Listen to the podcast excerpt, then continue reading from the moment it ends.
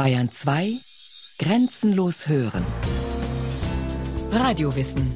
Montag bis Freitag kurz nach 9 und Montag bis Donnerstag kurz nach 15 Uhr.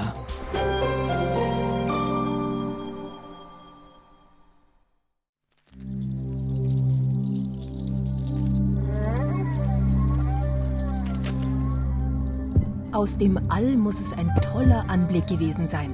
Unser blauer Planet, ausnahmsweise ganz in Weiß. Obwohl es damals noch niemanden gab, der das hätte sehen können, vor hunderten Millionen Jahren. Trotzdem eine faszinierende Vorstellung. Die Erde rundum zugefroren, ein leuchtender Schneeball im Kosmos. Tatsächlich könnte es so gewesen sein. Einige Wissenschaftler halten es für möglich, dass unser Planet einmal von Pol zu Pol mit Eis bedeckt war. Vor langer, langer Zeit.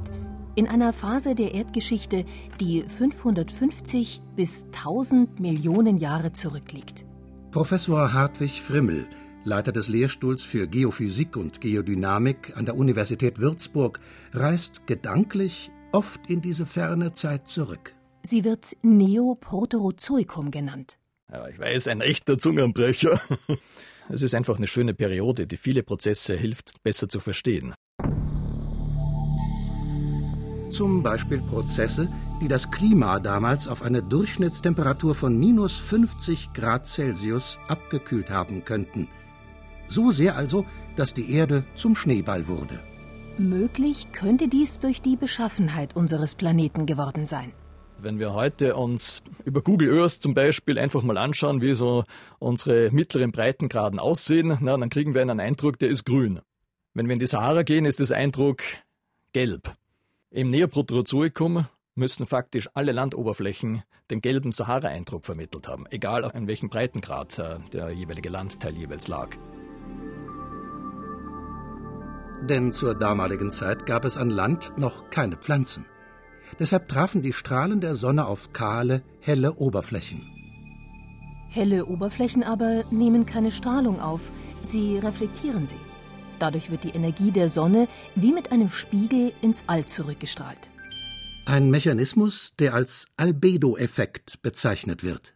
Ein hoher Albedo-Effekt führt dazu, dass wenig Sonnenenergie auf der Erde verbleibt und es sich dadurch abkühlt. So wie in manchen Phasen des Neoproterozoikums.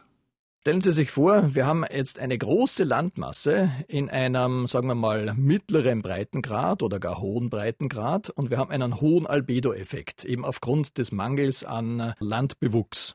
Und der Kontinent kühlt sich ab.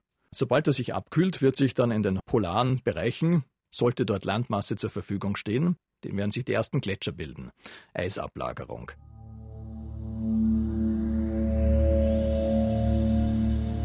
Noch eine Gletscherlandschaft ist weiß, hat also noch einen höheren Albedo-Effekt und damit bekommen wir einen richtig schönen positiven Rückkoppelungseffekt. Je höher der Albedo-Effekt, desto kühler wird's. Je kühler wird's, desto größer wird die Eismasse. Je größer die Eismasse, desto höher der Albedo-Effekt. Also es wird immer kälter und kälter und kälter. Das Ergebnis? Ein rundum von Eis bedeckter Planet Erde. Aber das viele Eis muss ja eines Tages auch wieder abgetaut sein. Nur wie? An dem Albedo-Effekt konnte sich ja von selbst nichts ändern. Aber es gibt noch andere Parameter, die unser Klima beeinflussen, insbesondere die Treibhausgase. Nehmen wir das berühmte Kohlendioxid. Das kommt in erster Linie aus vulkanischen Quellen. Ja, wir haben Vulkanismus auf dem Planeten, egal wie das Klima oben auf der Erdoberfläche aussieht. Und äh, bei Vulkanismus werden Unmengen von CO2 freigesetzt. Wenn wir also jetzt beispielsweise am Meeresboden so wie wir heute entlang der ganzen mittelozeanischen Rücken Unmengen von CO2-Freisetzung durch Vulkanismus haben, das hat es im Neoproterozoikum genauso gegeben.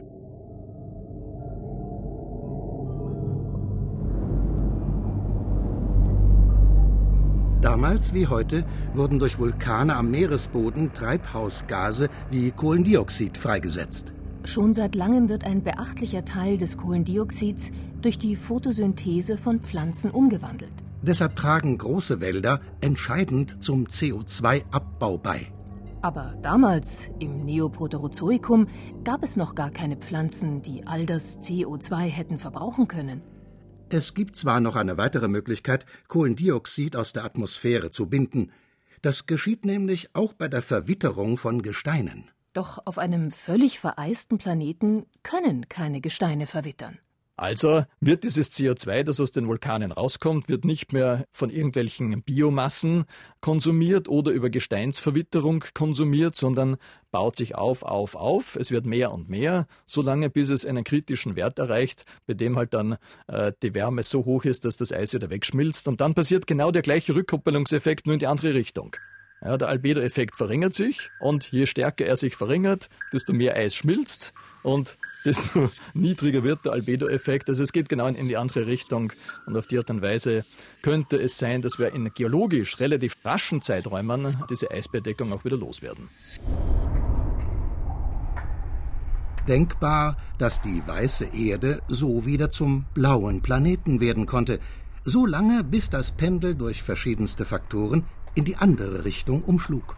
Dann begann das Eis erneut zu wachsen. Klima ist etwas, das war nie konstant, war nie eine Konstante, wird auch nie eine Konstante sein.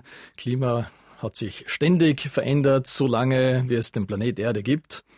Ich meine, wir wissen natürlich, je weiter wir zurückgehen in die Vergangenheit, weniger und weniger über die absoluten Temperaturen, die auf dem Planeten geherrscht haben.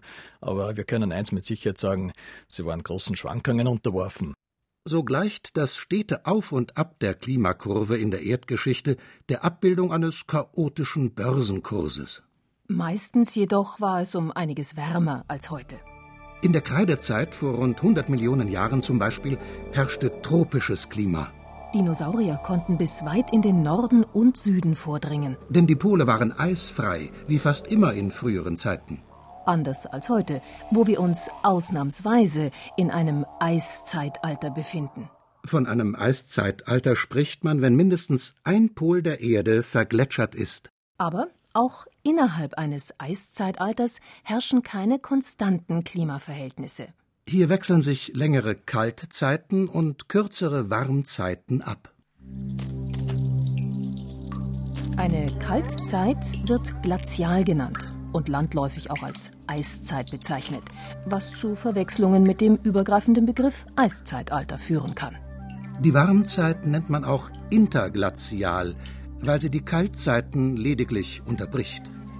Das Klima innerhalb der Kaltzeiten und Warmzeiten ist, Sie ahnen es bereits, wiederum erheblichen Schwankungen unterworfen.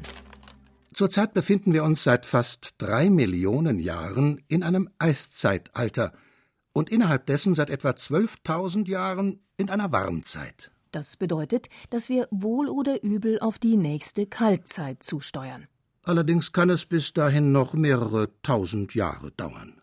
Insofern ist es berechtigt, sich erst einmal über die kurzfristigere Klimaerwärmung Gedanken zu machen.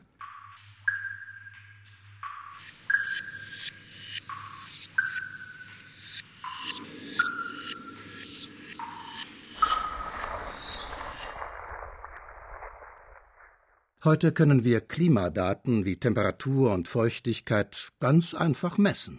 Die Klimabedingungen der Vergangenheit zu rekonstruieren, ist schon um einiges schwieriger. Zum Glück für die Forscher haben die Temperatursprünge der Erdgeschichte Spuren hinterlassen. Spuren, die Wissenschaftler wie Professor Hartwig Frimmel ablesen und interpretieren können. In verschiedenen Gesteinsschichten zum Beispiel, die sich über Jahrmillionen aufgetürmt haben. Und es ist wirklich faszinierend, dass also diese glazialen Ablagerungen, also Eiszeitablagerungen und Warmwasser, tropische Ablagerungen ganz mit scharfem Kontakt ähm, in Wechsellagerung stehen. Da kann man den Finger drauflegen und sagen, aha, hier liegt die Grenze zwischen Eiszeit und Warmzeit.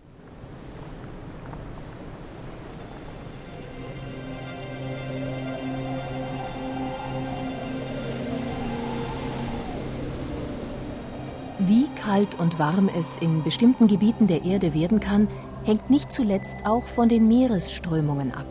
Zum Beispiel transportiert der Golfstrom warmes Wasser aus dem Süden quer über den Globus nach Europa.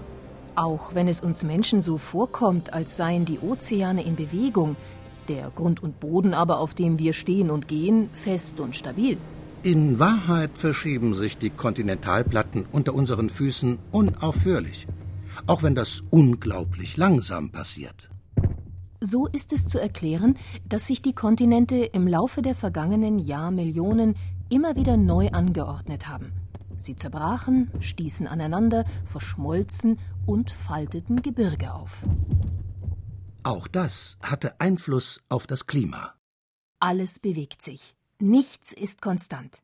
Die Sonne ist ja auch keine Konstante. Auch wenn wir uns das vielleicht so vorstellen wollten, aber es ist es nicht. Wenn wir so wirklich in die ganz frühe Urzeit unserer Erde zurückgehen, ins Archaikum, vor vier Milliarden Jahren war die Intensität der Sonne oder die Energie, die die Sonne aussenden konnte, vielleicht nur ein Zehntel von dem, was wir heute kennen. Das heißt, die Sonnenenergie hat sich im Laufe der Erdgeschichte exponentiell gesteigert. Die Aktivität der Sonne ist generell Schwankungen unterworfen. Zudem ändert sich auch die Geometrie der Erdbahn und damit die Verteilung der Sonnenenergie auf unserem Planeten. Nicht einer, nicht mehrere, sondern viele Faktoren bestimmen also das Klima auf der Erde. Albedo-Effekt, Meeresströmungen, Treibhausgase wie Methan und Kohlendioxid, Existenz von Pflanzen, Tieren und Menschen, Zusammensetzung des Wassers im Ozean, Sonnenaktivität, Umlaufbahn der Erde, Vulkanismus, Verortung von Biomasse, Algenwachstum, Gesteinsverwitterung. Lage der Kontinente. Forscher wie Dr. Gregor Knorr vom Alfred-Wegener-Institut in Bremerhaven müssen also vieles in ihre Klimamodelle mit einbeziehen. Das ist halt das generelle oder die generelle Herausforderung in der Klimaforschung, ja, dass sie mit einem sehr komplexen System zu tun haben, dass Änderungen in einer gewissen Komponente halt auch zu Änderungen in einer anderen Komponente führen können, die letzten Endes dann in gegenseitiger Wechselwirkung miteinander stehen. Und äh, genau die Kunst ist dann, das aufzuschlüsseln, wie dort entsprechende Ursache-Wirkungsketten zum Beispiel sind. Daten für seine Modelle bekommt Dr. Gregor Knorr zum Beispiel von Glaziologen wie seiner Kollegin Dr. Anna Wegner. Schon öfter war sie auf Expeditionen des Alfred Wegener Instituts für Polarforschung im Eis unterwegs. In Grönland oder der Antarktis. Dort haben sich über Hunderttausende von Jahren Eisschilde gebildet. Schneeflocken, die jeweils auf die oberste Schicht fielen, haben sich mit der Zeit zu einer neuen Eisschicht verdichtet. So werden Luftblasen und Spurenelemente aus der jeweiligen Periode mit eingefroren. Ein Klimaarchiv im Eis. Um es nutzen zu können, werden aus dem Eisschild meterlange Bohrkerne herausgeholt. Je weiter es in die Tiefe geht, desto älter sind die Schichten. An einem solchen Eisstück können Experten wie Anna Wegner schon auf den ersten Blick einiges erkennen. Was man sehen kann, sind Vulkanausbrüche. Die kann man unterschiedlich gut sehen, je nachdem, wie viel Asche runtergefallen ist. Das sind teilweise richtig dunkle, schwarze Schichten. Teilweise sind das so ganz zarte Schatten. Was man auch sehen kann, ist, wenn man die Kerne gegen das Licht hält und poliert, dann kann man in Eiszeiten, da ist besonders viel Staub und besonders viele Verunreinigungen drin, da kann man Schichten sehen, wenn viele Verunreinigungen drin ist, dann wird das Eis so ein bisschen milchig, weil sich das Licht da drin bricht, dann ist es nicht mehr so klar. Im Labor werden kleine Stücke des Eisbohrkerns aufgetaut und das Wasser wird untersucht. Erstaunlich, welche Informationen es über das Klima früherer Zeiten preisgibt. Also zum Beispiel die Staubpartikel, die ich messe. Die kommen aus den Wüsten der Erde. Und aus diesen Wüsten werden die Staubpartikel ausgeblasen. Also manchmal kann man ja auch in Süddeutschland Staub, Wüstenstaub aus der Sahara sehen. Je nachdem, wie der Wind war und wenn es dann regnet.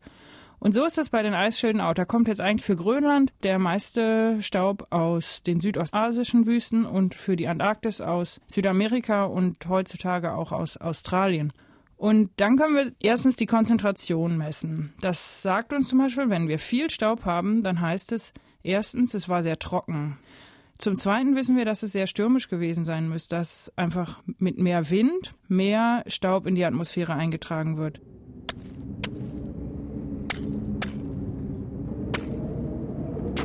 Mithilfe der Eisbohrkerne konnten die Wissenschaftler, vor kurzem zum Beispiel, die Klimageschichte Grönlands bis weit in die Vergangenheit rekonstruieren. Dazu wurden auch Daten von Eisbohrkernen aus der Antarktis herangezogen. Obwohl sich diese ja am anderen Ende der Erde befindet, also 14.000 Kilometer von Grönland entfernt ist, gibt es einen Zusammenhang, wie Dr. Gregor Knorr erklärt. Da sieht man halt sehr schön, dass in Zeiten, wo es zu schnellen Klimaerwärmungen in Grönland kommt, dass es dann von einem Temperaturanstieg zu einem Temperaturabfall in der Antarktis kommt. Also das heißt im Wesentlichen, dass diese Temperaturkurven in gewisser Weise sich gegensätzlich verhalten. Also wird es besonders warm in Grönland, wird es kälter in der Antarktis und umgekehrt.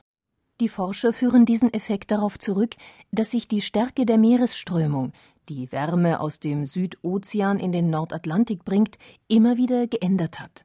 Die Eiskerne zeigten, dass es auch während der ganzen letzten Eiszeit auf Grönland plötzliche Temperaturschwankungen gegeben hat speziell auch für uns in der Paläoklimadynamik ist ein sehr entscheidender Punkt gewesen, dass wir gesehen haben, dass diese abrupten Klimaänderungen, also mit abrupt meine ich hier wirklich Änderungen in Grönland in der Größenordnung von 10, 15 Grad Celsius innerhalb weniger Dekaden stattgefunden haben und das auch wirklich während aller Deglaziation. Also Deglaziation ist der Übergang, das Ende der letzten Eiszeit zum Beispiel von 20 zu 10.000 Jahre.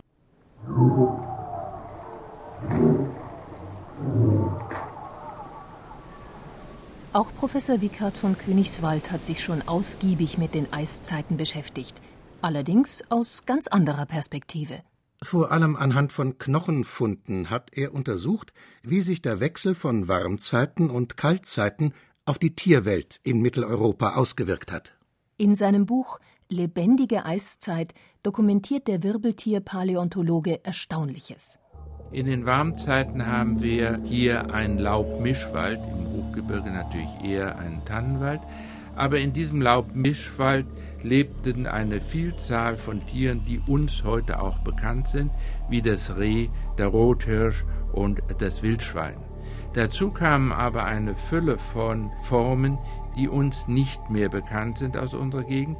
Das ist der Waldelefant, das sind Waldnashörner und in ganz besonderen Fällen sogar das Flusspferd. Am stärksten war für mich die Überraschung am Rhein, zwei Arten zu finden, die ich hier niemals erwartet hätte. Das eine waren Knochen vom Flusspferd und das zweite Tier war der indische Wasserbüffel. Dass dieses Tier es in der letzten Warmzeit bis nach Europa sich ihr Gebiet ausdehnen konnte, war eine ungeheure Überraschung. Die Winter der Warmzeit sollen so mild gewesen sein, dass die Gewässer nicht zufrieren konnten. Sicher ein Grund dafür, dass Flusspferde und Wasserbüffel in unseren Breiten überleben konnten.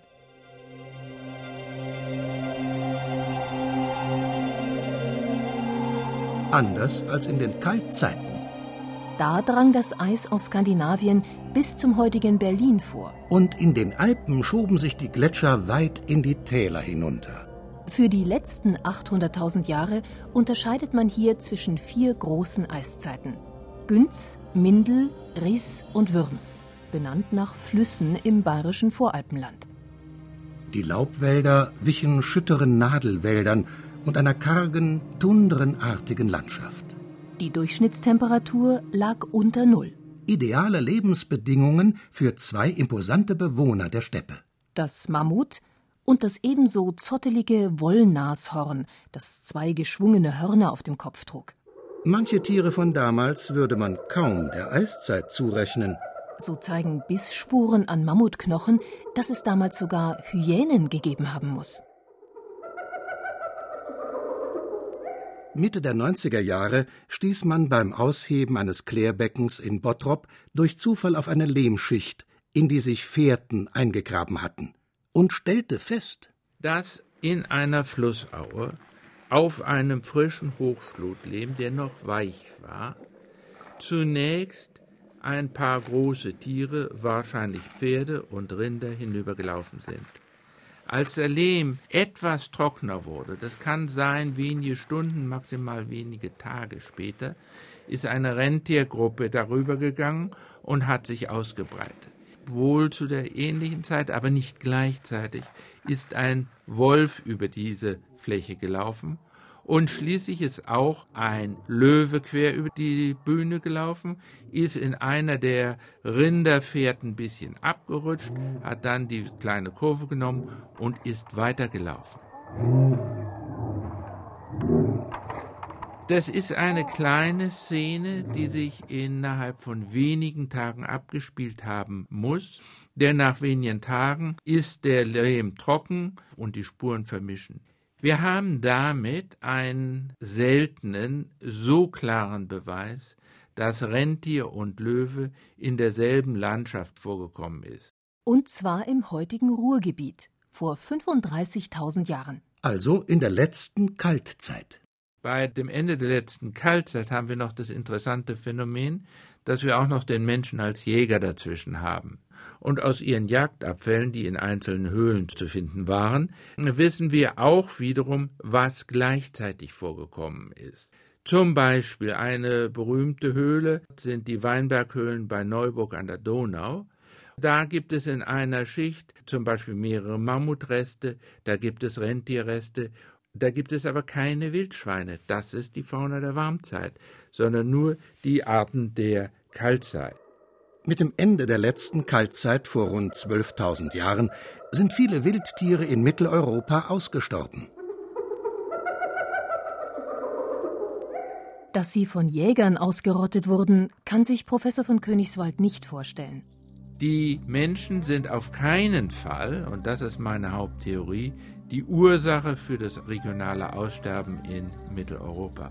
Denn wenn Sie eine Bevölkerung von wenigen tausend Leuten annehmen, nehmen Sie die Population von Bad Tölz oder sind wir ein bisschen großzügiger von Miesbach und wollen mit der im gesamten Bundesgebiet Großtiere, und zwar Nashörner, Elefanten, Rentiere und so weiter ausrotten, dann überfordern sie eine derartige Bevölkerung, zumal sie nur mit Speeren, nicht einmal mit Pfeil und Bogen bewaffnet waren.